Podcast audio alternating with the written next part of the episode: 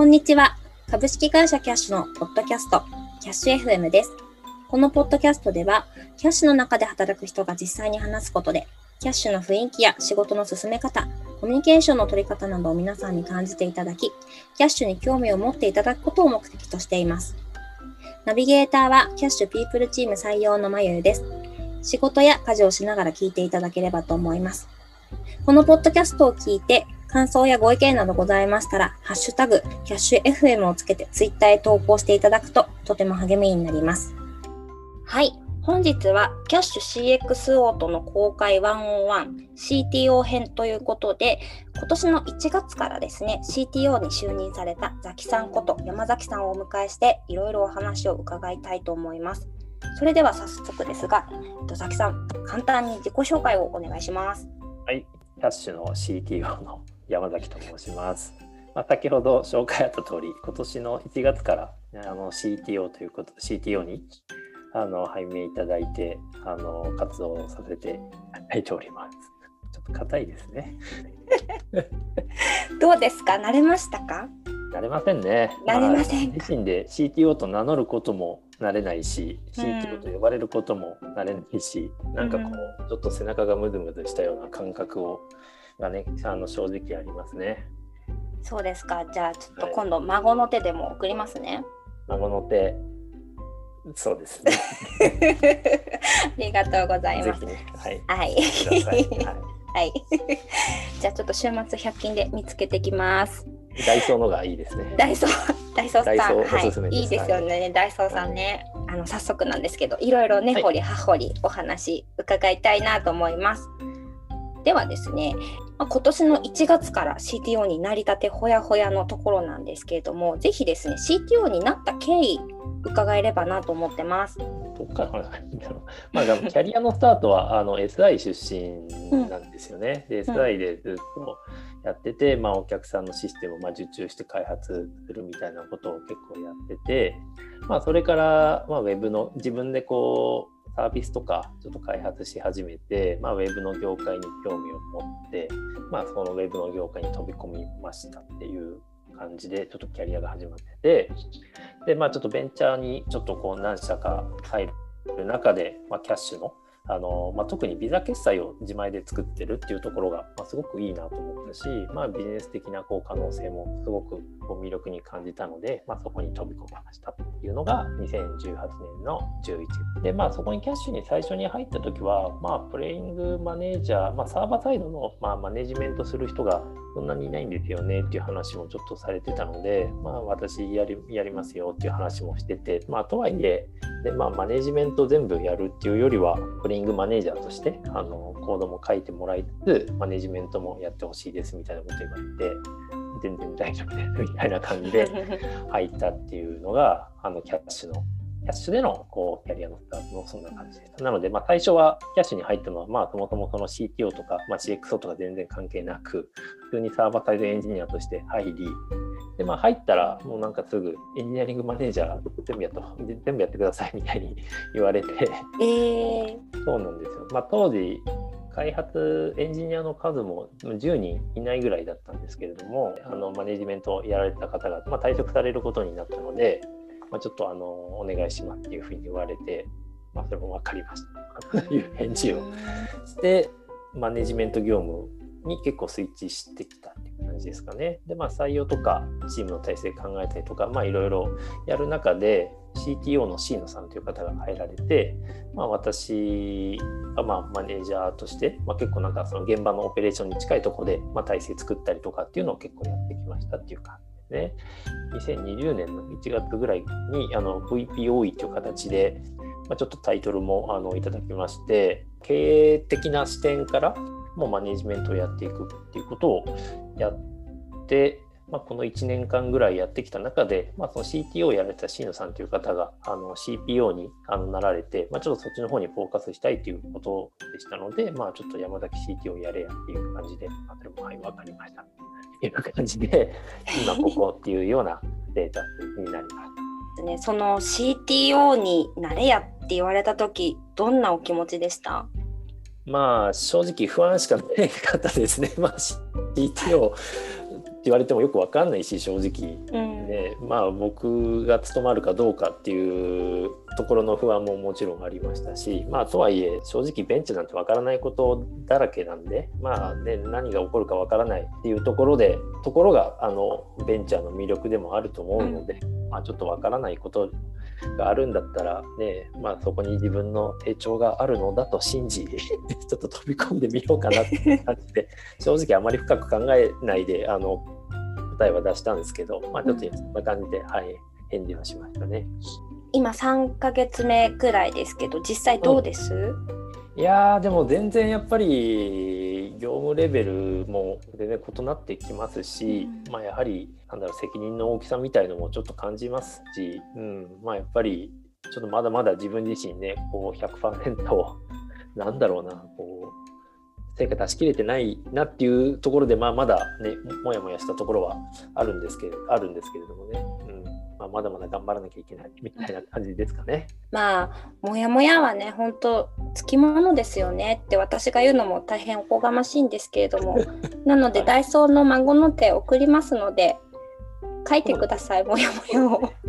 2本2本欲しい。2本2本ですか？わかりました、なんか送料の方がちょっと高くなっちゃいそうなんですけれどもそうですね。ぜひはいじゃあ2本着着払いで送っていただいて。あ着払いでいいんですか？はい。わかりました。はい。じゃあ後ほど CTO になる経緯をいろいろ伺えたんですけれども結構ですね私の周りのですねスタートアップ界隈の人事の方と最近いろいろお話しすることがあの増えてきましてですねこう CTO とか VPOE を中から上げるか外から引っ張ってくるかすごい悩んでるんですよみたいな話をよく聞くんですけれどもぜひですねザキさん的見解を伺えたらなと思うんですが。そうですね。まあいきなりこの問いに対しての回答を言うと、その会社によるっていうのが多分答えになるとは思ってて、でも実際そうだと思うんですよね。まあ、うん他の会社さんが、まあ、CTO、VPOE の人にやっぱ何を求めていて、まあ、何が課題で何を求めていてっていうところでやっぱだいぶ変わるのかなというふうに思ってるんですよね。まあ、うん CTO も、まあ、VPOE も、まあ、その職務の定義でしかないって僕は思っているので、まあ、結局その会社で CTO やってますってあのいう人って結構たくさんいらっしゃると思うんですけれどもやっぱり実際やってる内容はやっぱだいぶ違うと思うんですよね。なので、まあ、本当に、まあ、まず CTO、VPOE っていうこうタイトルで、ちょっとこう、なんだろう、覆い隠さずに、まあ、なんかどういったところをこう解決してほしいのかっていうのを、やっぱりこう言語化するのがいいのかなというふうに思っておりますと。で、まあ、そこの課題に対して、社内でこう解決できそうっていう人がいるんであれば、ね、やっぱりその方を、じゃあ例えばその会社が、そのこう方に対して、ね、サポートをしっかりしたいっていうスタンスだったらやっぱり中から上げるなりしつつじゃあ例えばじゃあ技術顧問の人もつけてやっぱり一定投資しましょうっていう意思決定もありだと思いますし会社がねやっぱり求める時間軸とか課題の大きさ考えて、まあ、ちょっとやっぱり中でこう解決できそうな人がいないなっていうんだったら外からあの、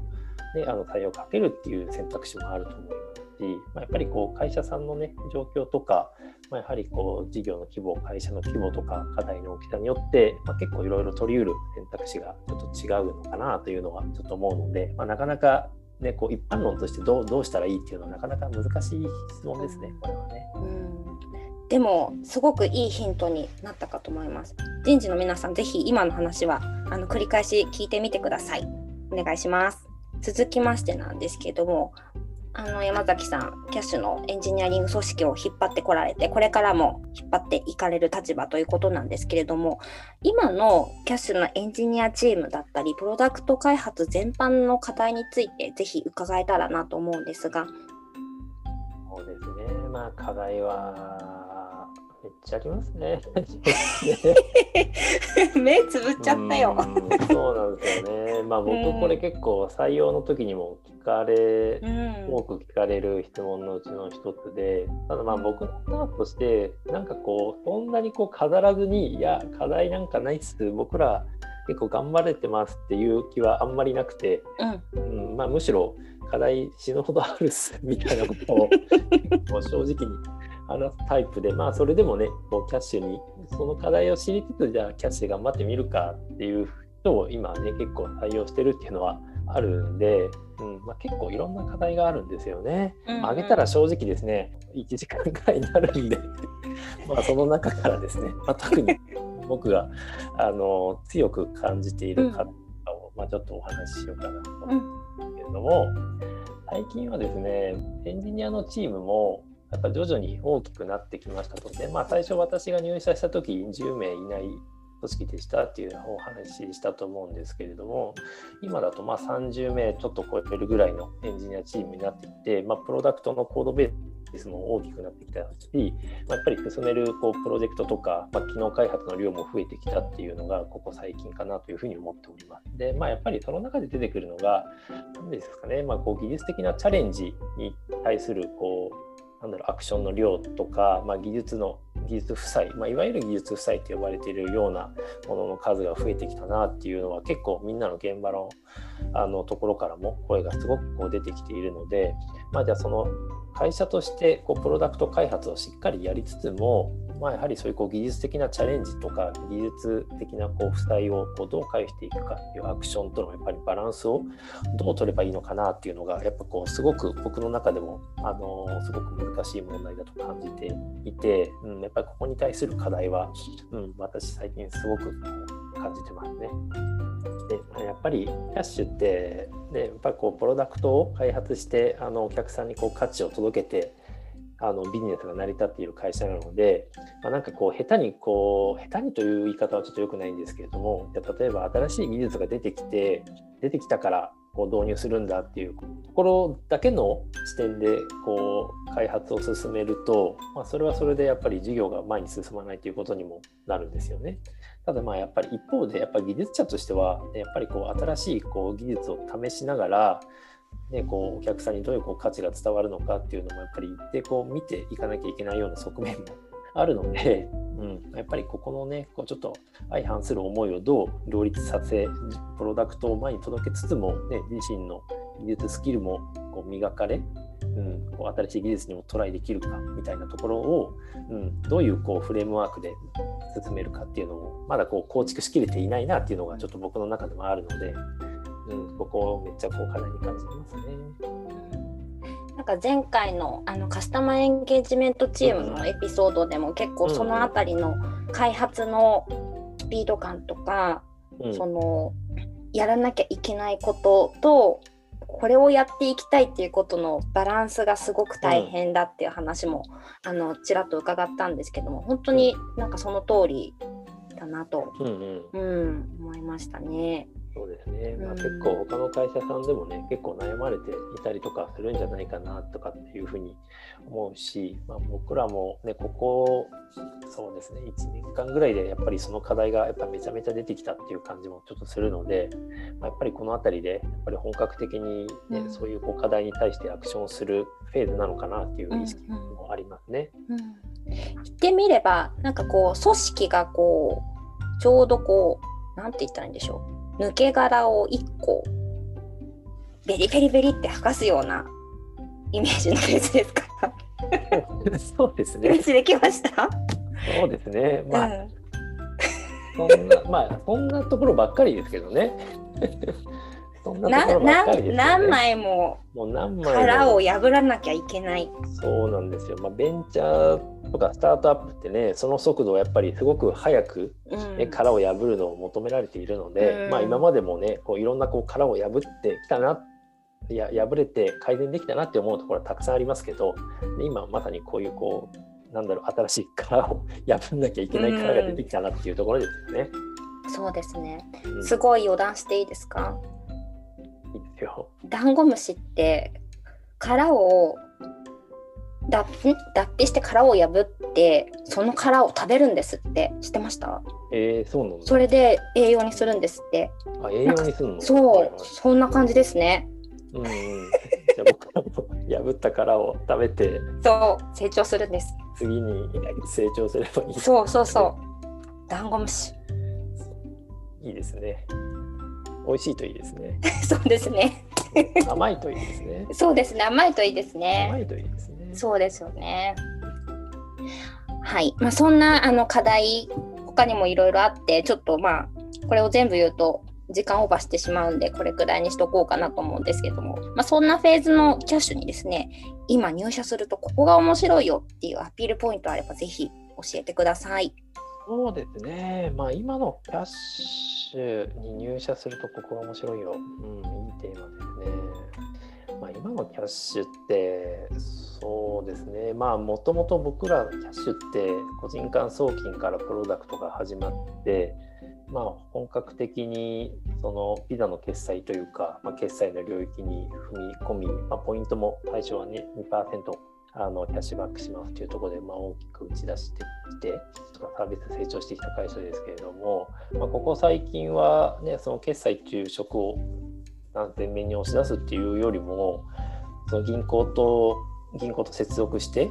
まあ、入金したりとか、まあ、ちょっと諸事情によりローンチはできませんでしたけれどもあの残高利息みたいなこうコンセプトも打ち出し、まあ、ちょっと新しい色を、まあ、まさにさっき言ったこうちょっとプロダクトとしても、ね、こう一つのこう殻を破っていくシーズンだと思っているんで、まあ、やっぱりこうこれまでの、ね、こうどっちがったやっぱプロダクトの見方とかあのマーケティングの見方もしなきゃいけないので本当に01のサービスでは全くないんですけども、まあ、ある種そういうこう視点でこうプロダクトをこうグロースさせていくっていう視点もこう結構大事だと思ってるので、うんまあ、やっぱりある意味、うんまあ、積み上げてきたものもあるしただまあやっぱそれをこう積み上げるだけでもないっていうところが、うん、結構キャッシュの今の面白みかなというふうにちょっと考えてますけどね。さっきの残高利息じゃないですけれども新しい機能とかもう出しつつ今あるものをどんどん良くしていこうっていうフェーズなのでなんか01のところとまあ10100みたいなところも両軸でできるのが良さそうなところですね。そうですね、まあ、キャッシュは本当資金移動ライセンスとか、まあ、そういうこう新しいライセンスを取得して、まあ、やっぱできることがやっぱたくさん増えたんですよね。まあ、つまり選択肢がこうすごくプロダクトでできる選択肢がすごく増えてきているので、まあ、そういう意味でこうお客さんのこう課題をどう解決するかとかどの課題に着目するかとか、まあ、やっぱこうすごくいろんなこう議論がこうされて社内でもされているので、うん、なんかそういうこう議論にこう加わってこうやっぱ新しいものをさらにこう開発できるっていうのは、うん、魅力の一つじゃないかなというふうに思ありがとうございます。じゃあ最後にですね実はですね山崎さんのところで絶賛大募集しているポジションがあるということなのでリスクマネージャーというポジションなんですけれどもぜひこのポジションについてですね、まあ、どんなことをやってほしいかとかこういう人に来てほしいとかアピールしたいことあれば盛大にアピールをお願いします。そうですね。まあ、ちょっとさっきも言ったんですけれども、まあ、キャッシュはですね、まあ、結構このスタートアップの規模にしては、こう、やっぱ珍しく、まあ、その資金移動ライセンス、まあ、取得したりとか、まあ、そのクレジットカードシステムのセキュリティのあの標準である PCIDSS とか、あと他にまあ前払い式支払い手段とかっていう、まあ、各種ライセンスを結構持ってる会社なんですよね。なので、まあ、フィンテックとか、まあ、その金融システムに関してのなんだろう法令遵守ですとか、まあ、中のコンプライアンスをまあしっかり整えなきゃいけないですとか、まあ、いろんなこうフローを整えなきゃいけないとかっていうのが、まあ、結構たくさんあって、ただまあ結構、まあ、僕らの中でもまあまあ満たせてるところはまあたくさんあるんですけれどもやっぱりこうまだまだ改善しなきゃいけないところもありますし、まあ、そのライセンスがアップデートされるにあたり、まあ、僕らもこう新しい体制を作らなきゃいけないとか新しく体制を作らなきゃいけない領域とか、まあ、そういったところが結構たくさんあるんですよね。なので、まあ、リスクマネージャーの方には、まあ、やっぱりこうやっぱ会社の事業のリスクとなるところをやっぱやっぱりこう先回りして、まあ、対応してもらうようなこう働きをこう期待していて、まあ、さっきも言ったようなこう例えば法令遵守法令遵守のための、まあ、体制づくりとかフローづくりとか、まあ、こう規定づくりとか、まあ、そういったこともあると思いますし、うん、っていうところを期待してますね。すいません、ちょっと最後は うまくまとまったか いえいえ、十分伝わったかと思います。すごい聞いてて、あのあやることたくさんあって、ね、今入ったらすごくこう今後のキャリアとしても候補者の方にはなんか良さそうなフェーズなんじゃないかなというふうに感じました。はい、じゃあそろそろですね、お時間も差し迫ってきたところなので、今日の CXO 公開 101CTO ザキさん編は終了としたいと思います。このポッドキャスト聞いてですね、気になった方は、Twitter のリンクを貼っておきますので、ぜひお気軽にご連絡ください。あとですね、キャッシュ FM のハッシュタグをつけて感想やご意見など、ぜひ投稿してください。というわけで、本日はザキさん、本当にお時間いただきありがとうございました。ありがとうございます。はーい。はい。